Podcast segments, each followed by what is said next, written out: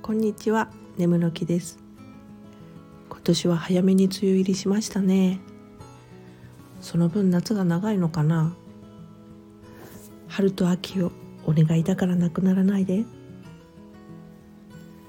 山陰の盆地で生まれ育った身として蒸し暑さには幾分の耐性がありますけどもそれにしてもここ近年の気温の上がり具合は異様に感じますね。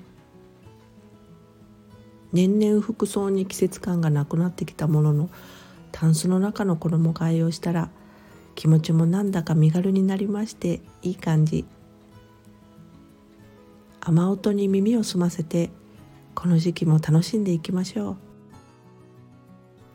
それではまた。